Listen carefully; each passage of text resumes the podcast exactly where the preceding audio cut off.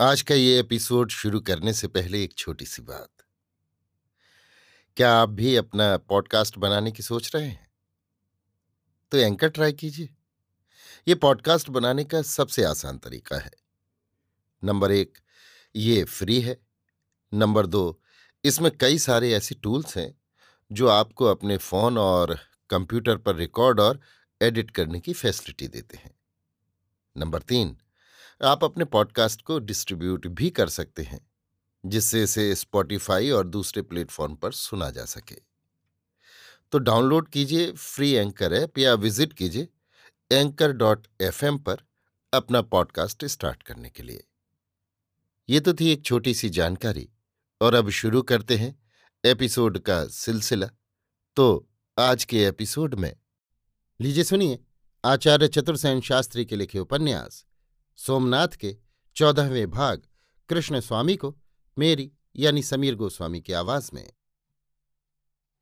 कृष्ण स्वामी बड़े भारी तांत्रिक और मंत्रशास्त्री प्रसिद्ध थे। वे सोमनाथ महालय के अधिकारी थे। अतः अधिकारी जी के ही नाम से प्रसिद्ध थे, परंतु उनका अधिक समय मंत्र तंत्र की सिद्धि में ही जाता था। प्रसिद्ध था कि वो बहुत से भूत प्रेत बेतालों के स्वामी हैं तथा उन्हें कर्ण पिशाचनी सिद्ध है। मारण मोहन उच्चाटन वशीकरण की सब विद्याएँ वे जानते थे। स्वभाव उनका बहुत सौम्य और हंसमुख था। इससे लोग उनसे डरते न थे। उनसे पाटन के बहुत लोगों का काम निकलता था। अपने भूत प्रेत वेतालों की सहायता से वे बात की बात में लोगों के असाध्य काम कर डालते थे। उनके शत्रुओं का विनाश कर डालते थे। जिस पर उनका कोप छा जाता था, उसकी खैर नहीं थी। या तो वो खून थूक थूक कर मर जाता या उन्मत्त हो जाता। कृष्ण स्वामी ज्योतिष विद्या में भी पारंगत थे। भूत भविष्य का सारा ज्ञान उन्हें था। पीला पीला स्वर्ण दंभ और चांदी का सिक्का उन्हें बहुत प्रिय था। सोना देकर उनसे भला बुरा सब कुछ कराया जा सकता था। बहुत से गर्जू लोग उन्हें घेरे रहते थे। सोना भी खूब बरसता था। महालय से भी उन्हें उचित अनुचित बहुत आए थे। अधिकारी थे, बहुत अधिकार था उन्हें। सर्वज्ञ के बाद मंदिर के प्रबंध, आय व्यय व्यवस्था की सारी ज़िम्मेदारी कृष्ण स्वामी के ही ऊपर थी। लाभ के लिए उचित क्या और अनुचित क्या इसकी चिंता कृष्ण स्वामी नहीं करते थे। बस लाभ होना चाहिए, यही एक उनके जीवन का प्रमुख ध्येय था। लाभ ही लाभ से उनके पास बहुत सा स्वर्ण भंडार एकत्र हो गया था। कृष्ण स्वामी की पत्नी का नाम था रमाबाई। रमाबाई बहुत भारी भरकम थी। एक कन्या रत्न को जन्म देकर फिर उनकी कोख सूख गई थी। कृष्ण स्वामी के मंत्र तंत्र भूत प्रेत कोई भी इस मामले में तरी न ला सके। रमाबाई का स्वभाव तीखा और उग्र था। रमाबाई की उग्रता के आगे कृष्ण स्वामी के भूत प्रेत वेताल सभी हार खाते थे। किसी की आन वो मानती न थी। कभी कभी तो वो खींचकर कृष्ण स्वामी को उन्हीं के मुँह पर पाखंडी कह देती थी। रमाबाई का शरीर एक गठरी सा तथा चाल हथनी के समान थी। पत्नी की चाल को देखकर कभी कभी कृष्ण स्वामी उन्हें गजगामनी कहकर बहुत लाड़ प्यार से लगी लिपटी ठठोली किया करते थे। परंतु जब ये गजगामनी अपनी गोल गोल आँखें लट्ट की बहाती घुमा घुमाकर कृष्ण स्वामी को घूर कर हुंकारती तो वे झटपट, ओम ह्रीं क्लीं चामुंडाए फट आदि मंत्र का जाप करने लगते। कृष्ण स्वामी की एक बाल विधवा पुत्री भी थी। उसका नाम था शोभना। शोभना शोभा की खान थी। आयु अभी उसकी केवल सत्रह वर्ष की ही थी। उसका रंग चंपा के ताजे फूल के समान अथवा आम के फूले हुए बौर के समान अथवा केले के नवीन पत्ते के समान था। सातवां वर्ष लगते ही अधर्म के भय से कृष्ण स्वामी ने लग्न शोध कर उसका विवाह कर दिया था। पर आठ वर्ष की आयु पूरी होने से प्रथम ही वो विधवा हो गई थी। विधवा होने पर भी वैधव्य की आन वो मानती न थी। वो हर समय खूब ठाट बाट का श्रृंगार किए रहती। आँखों में अंजन, दांतों में मिस्सी, बालों में ताजे फूलों का जूड़ा, पैरों में महावर, होठों में पान और हाथों में मेहंदी, आठों पहर आप उसकी धज में देख सकते थे। विधि निषेध करने पर, समझाने बुझाने पर वो सबकी सुनी अनसुनी करके नृत्य करने और हंसने लगती थी। उसे इस मुद्रा में देख कृष्ण स्वामी आँखों में पानी भराने पर भी हंस पड़ते थे। पर रमाबाई क्रोध से अपनी गोल गोल आँखें खूब विस्तार में फैलाकर इधर उधर घुमाने लगती थी। शोभना को उसके पिता ने पढ़ाया लिखाया था। वो कुशाग्र बुद्धि थी। गुस्सा उसे भी खूब आता था।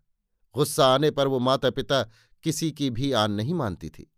सब मिलाकर वो एक सजीव कनक छुरी सी कामनी थी, अथवा फूलों से लदी फदी एक डाल।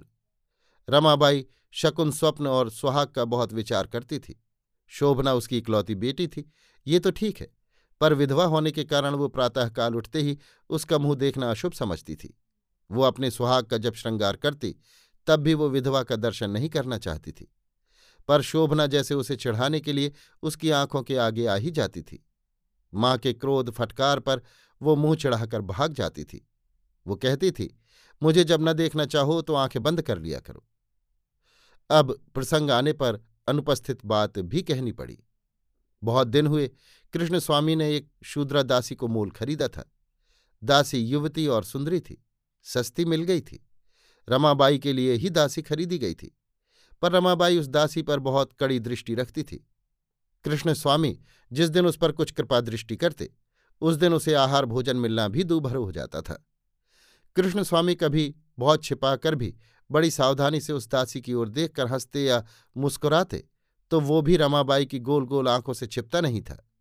उस मुस्कुराने का सांगोपांग मूल कारण रमाबाई को बताए बिना कृष्ण स्वामी का छुटकारा न था।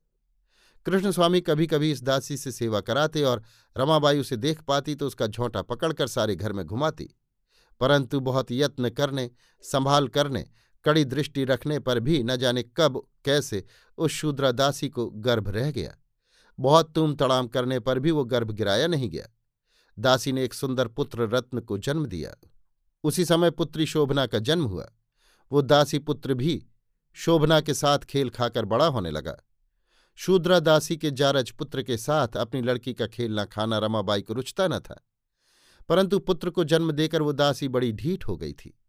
बहुधा पुत्र के लिए मालकिन से उलझ पड़ती थी। कृष्ण स्वामी भी उससे न जाने क्यों दबते और भय खाते थे। बालक बहुत ही सुंदर और शुभ लक्षणों से युक्त था। कृष्ण स्वामी उसे मन ही मन प्यार करते थे, पर वे पूरे निष्ठावान ब्राह्मण थे। शूद्र के हाथ का छुआ जल पीना तो दूर, शूद्र को दूर से देख पाने पर भी वे स्नान करते थे। इसलिए उस बालक को गोद में बैठाकर प्यार नहीं कर सकते थे। ऐसे निष्ठावान पति पर भी रमाबाई उनका और शूद्रादासी का कुछ गड़बड़ संबंध होने का संदेह करती ही रहती थी। बहुत बार वो अपनी गोल गोल आँखें घुमाकर पति से पूछती, इस बालक की आँखें तुम्हारी जैसी क्यों है? बताओ तो। तब कृष्ण स्वामी खींच कर कहते, तुम्हारी जैसी क्यों नहीं है? तुम ही कहो। इस पर रमाबाई बहुत धूमधाम करती और शूद्रा दासी मुँह छिपाकर हंसती। इतना होने पर भी वो दासी रमाबाई की बड़ी सेवा करती थी। उसके बिना उनका काम चलता न था। बालक शोभना के साथ बहुत हिलमिल गया था।